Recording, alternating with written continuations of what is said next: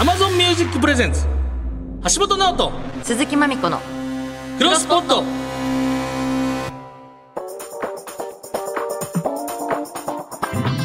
どうも銀シャリの橋本ですチェルミコの鈴木まみこですポッドキャストを知っていきたい我々二人がまだ知らないポッドキャストに出会い様々なポッドキャストを世に広めていく番組クロスポット41回目とうんはということで前回前々回ミキのお二人でございましたけどもねーいはいはいはいもうあれですかフェスとかは落ち着いたんですか結構いろんな出てますよね一旦夏フェスは終わった、夏フェスの期間ってうんどうなんですか、ちょっとなんていうのその例えばビールとかうん打ち上げとか増えてこう体重が増加するとかあるんですかあでもそう最終レディーに聞くのもあれなんですけどあのそうですね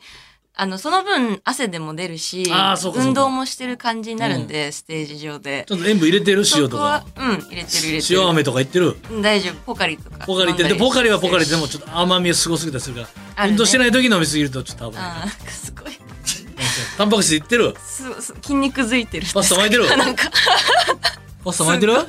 タンパク質いってるこんなだったっけだからあー橋本って本当にずっ頼むよと体のことばっかり頼むよ本当にそんな入りじゃなかアっミたノ今酸までクロスポットアミノ酸タンパクク質体のことなんて一切話してなかったビのタ ミン入れとかんとカロにチン入れ今てるまでいカロやチン知っ入てれてるる言葉最近学んだ言本当に葉 もういっぱい言ってきてるけうどんそして今週もまずはこちら今週のおすすめポッキャ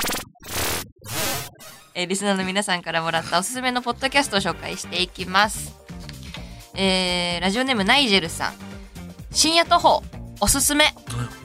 毎回深夜に芸人さんたちがお させお酒片手にダラダラ散歩しながら喋るだけ繁華街を通るときは会話が聞こえないなんてこともあるのですがなんか心地よく聞けちゃう初回は見取り図森山さんとマユリカ中谷さんです散歩しながら通行人をいじりまくってて最高に面白いですまみちゃん聞いてとのことです Amazon Music ほか配信中です映像もないんかな YouTube とかでも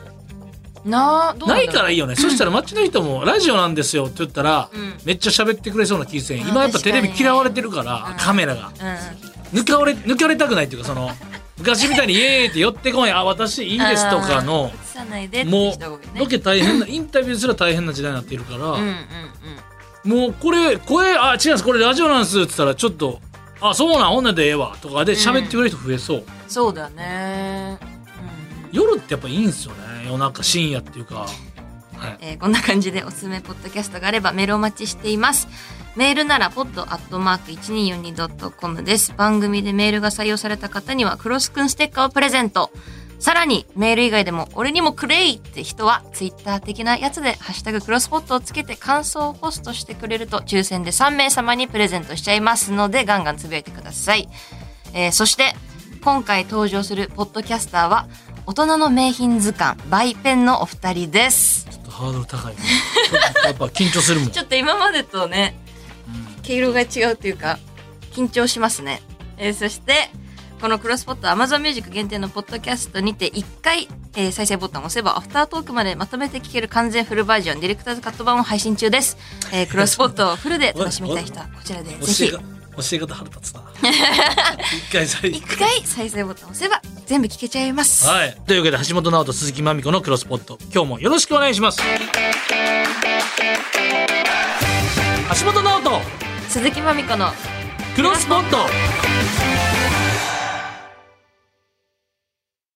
Amazon Music Presents 橋本直人鈴木まみ子のクロスポットこの時間は Amazon Music がお送りします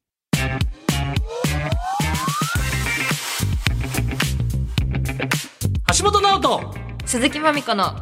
クロスポット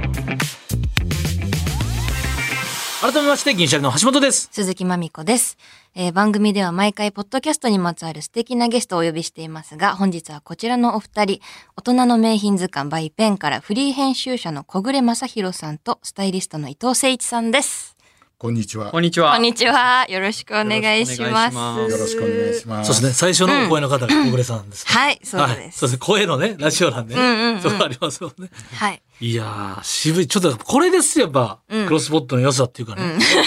格式がっていうかねうん。ミキとかね、まあも、そうう僕が言うのもなんですけど、前回前回がそうはい、聞き ました。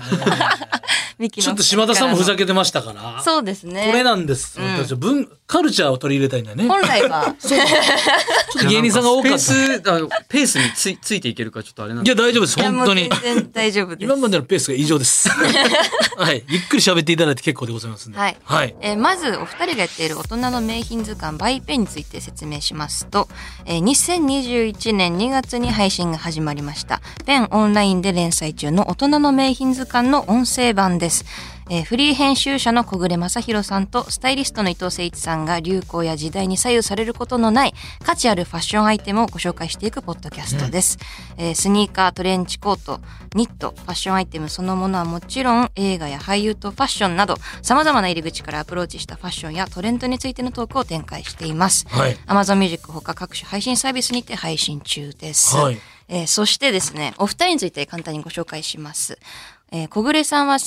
1982年から婦人画報社、えー現ハースト婦人画報社に勤務されていて2005年から2007年までメンズクラブの編集長でした、えー2009年よりフリーランスとして活動です、はいえー伊藤さんはファッション誌を中心に CM 広告やブランドカタログ、ミュージシャンなど、メンズ、レディース問わずスタイリングをこなすマルチスタイリストです。そんな大人の名品図鑑、バイペンのお二人にお越しいただきました。いやよよろしくお願いしす。ます。よろしくお願いしまちょす。っと今日着てくる服も緊張しましたよ。ねえ。ちょっとドキドキしながら何が正解なのかと、ジャジャケット羽織った方がいいのかなとい。やいや、そうそうそう。いやいや、これでも、え、その、もったもったの、この、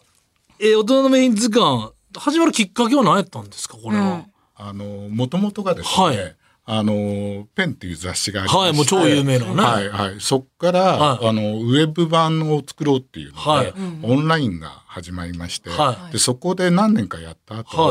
はいあの、編集者、は吉田、えーさんっていう方なんですけど、はいその人から我々に連絡があって、はいえーそのウェブ版で毎週アップできるようはな連載をやりたいと。はい。っていうお声がかかったんで、はいでそれそういう企画があった時にじゃあ我々としては何をできるかっていうんで、おしゃれな人物ですとか、あるいはおしゃれな映画ですとか、あるいはアイテムそのものに絞ったものだったら、最初はあの月4回はい連,、連載するっていうんで4回、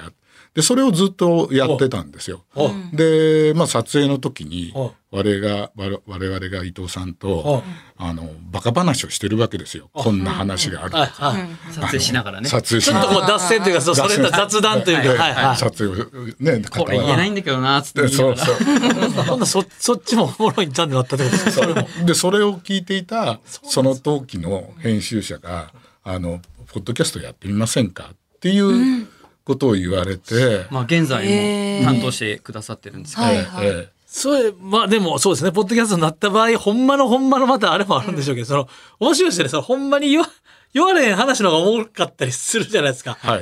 逆に言うと、ああ、あれダメだ、あそこは、とか も。そういうの、そういうの、ね、大人の事情とかあるんですよね、多分ね。あの、 そういろいろ多分、あかなんかよくね、松村さんが、あの、モノマネとか、はいはいはい。あの掛布さんの阪神のモノマネするじゃないですか。で、いや、非常に素晴らしかったですね、とか言って CM 入ったら、あ、もう彼ダメですね、 とか。あの、掛布さんのね、あの、あ、もうこれでは打てませんね、っていう。だからあれに近いというか、そのやっぱ雑談とかすごい、ねなんですよ。面白いんですよな。今回、一作目は良かったけど、今回の服はあんまりやなとはいか、はアいップデートされてないなとか、いろいそういろ、うことなんですそよ。れの逆もしっかりもあるでしょうからはいね。はいはいいやー、面白い。あとは本当は取り上げたかったんだけど、はいあのあくまでも物がないとダメなんで、はい物がなくて諦めたこととかをなるほど。語りはいっぱいいけるけど、その、そ実際のそのものがないとなーっていう。あと、やっぱり名品図鑑ってことで、は結構こう、古着とか、あその、うちょっとそういですね今扱ってないものだったりも結構ヴィンテージのクラシックな感じの。ただ、それだと全然、その、つまんないというか、あの、聞いてくださってたり、見てくださってる方がはい、買えるもの。普通に買えるものっていうまず今で現行で買えるものっていう。ここにすごい、あの、ちょっと結気構使ったり。気使ってますね。はい、そこは結構、あの、ポイントとして意識されてるところであるんですね。もちろんあの古着ならあのアンティークとかだったら手に入るけど、そういうものはあの割と避けてるもう編集長からのとお達しもあり。確かに聞くだ買えけないものって本当いろいろ紹介できるんですよ。そうですね確かに。聞くだけ聞いてめっちゃさ購買欲そそられうんて、欲しいいやもう売ってないんかいみたいなあ、そそあうなそのん通りでですす。よあれ辛いっすもん辛ねいですね。いっぱいねその配信一覧でね映画とかの、ありがとうございます。やっぱキングスマン俺もやっぱそれは絶対メイクなスーツにってスいうーかツそうですね。そもそもねあの全部がおしゃれです。ね。うん。で中でもそういうね、あのイギリスのサビルローンのは有名なテーラーが出てきたりとか、着てるものも全部イギリス製だったりするじゃないですか。今度はだってキングスマンとかって忙しいじゃないですかよりもうめ名画もずっと まだ出てきたまだ出てきたかっこいいのって、はいはい。スーツかっ確かにゼロゼロセブンとかねやっぱりイメージありますよあねりますね。ええゼロゼロセブンもあの俳優によって着てる服が全然違うんで。着こなしも違いますよね。着こなしも違う。好きな丈感もあるでしょうしねそうですね。言い出したらありますね。えやっぱりそのに時代に合わせた人物像っていうかボンド像を出すんでファッションもそこにやっぱりフィフィットしてくるっていうか確かにちょっとあの女性に多めのとか時代もちゃんとね考そうえですえたはりい、はい。ちゃんと本当今回強いのか、はい真に優しさがとか、はいそうです、役そうか役柄にうん。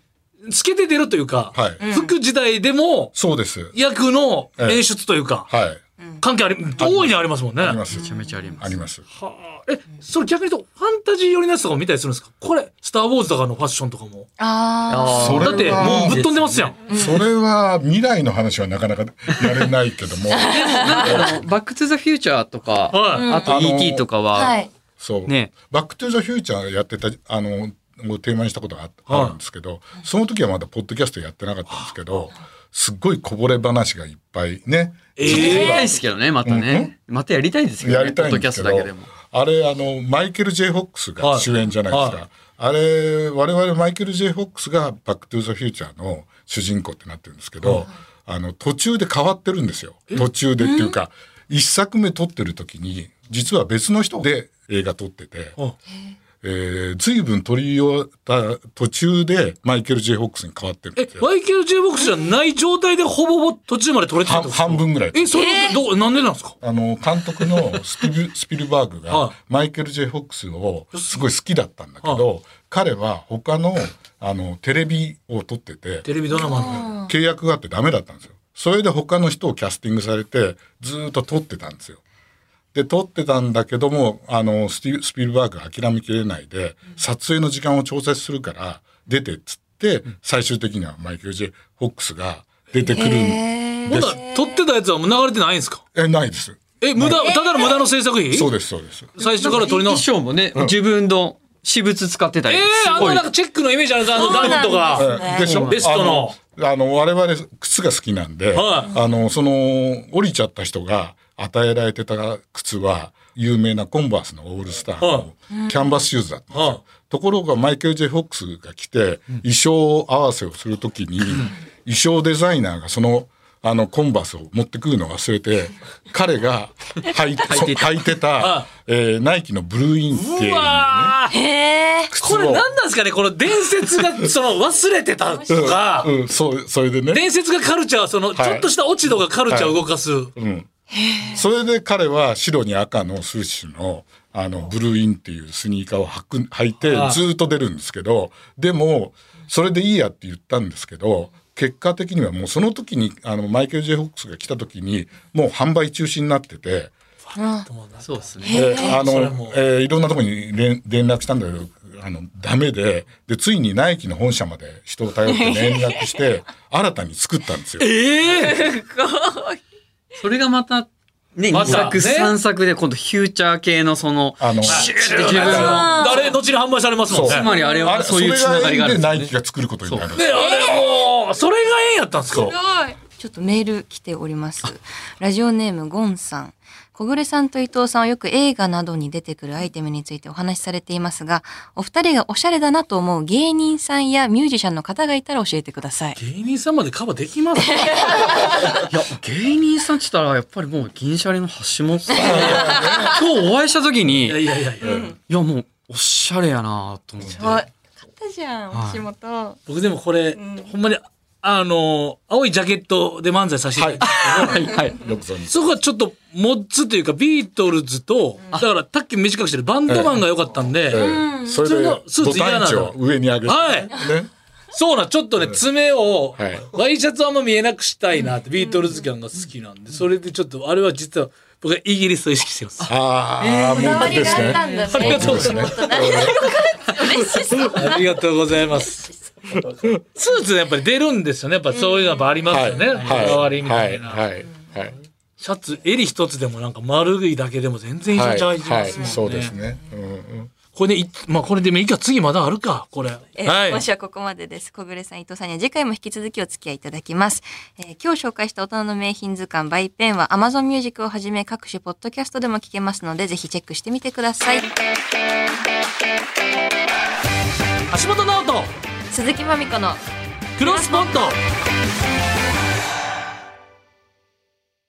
Amazon Music プレゼンツ、橋本直人鈴木まみこのクロスポット。この時間は Amazon Music がお送りしました。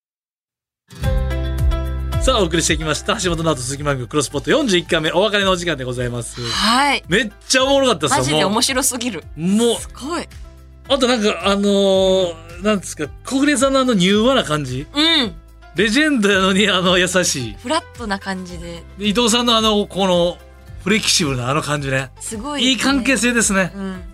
そして次回のクロスポットですが、9月17日日曜日の放送となります。はい引き続き小暮さん、伊藤さんがゲストです。詳はい細はクロスポット公式ツイッターでもお知らせしますので、そちらをフォローチェックしてみてください。はい、というわけでここまでのお相手は銀シャリの橋本と鈴木まみこでした。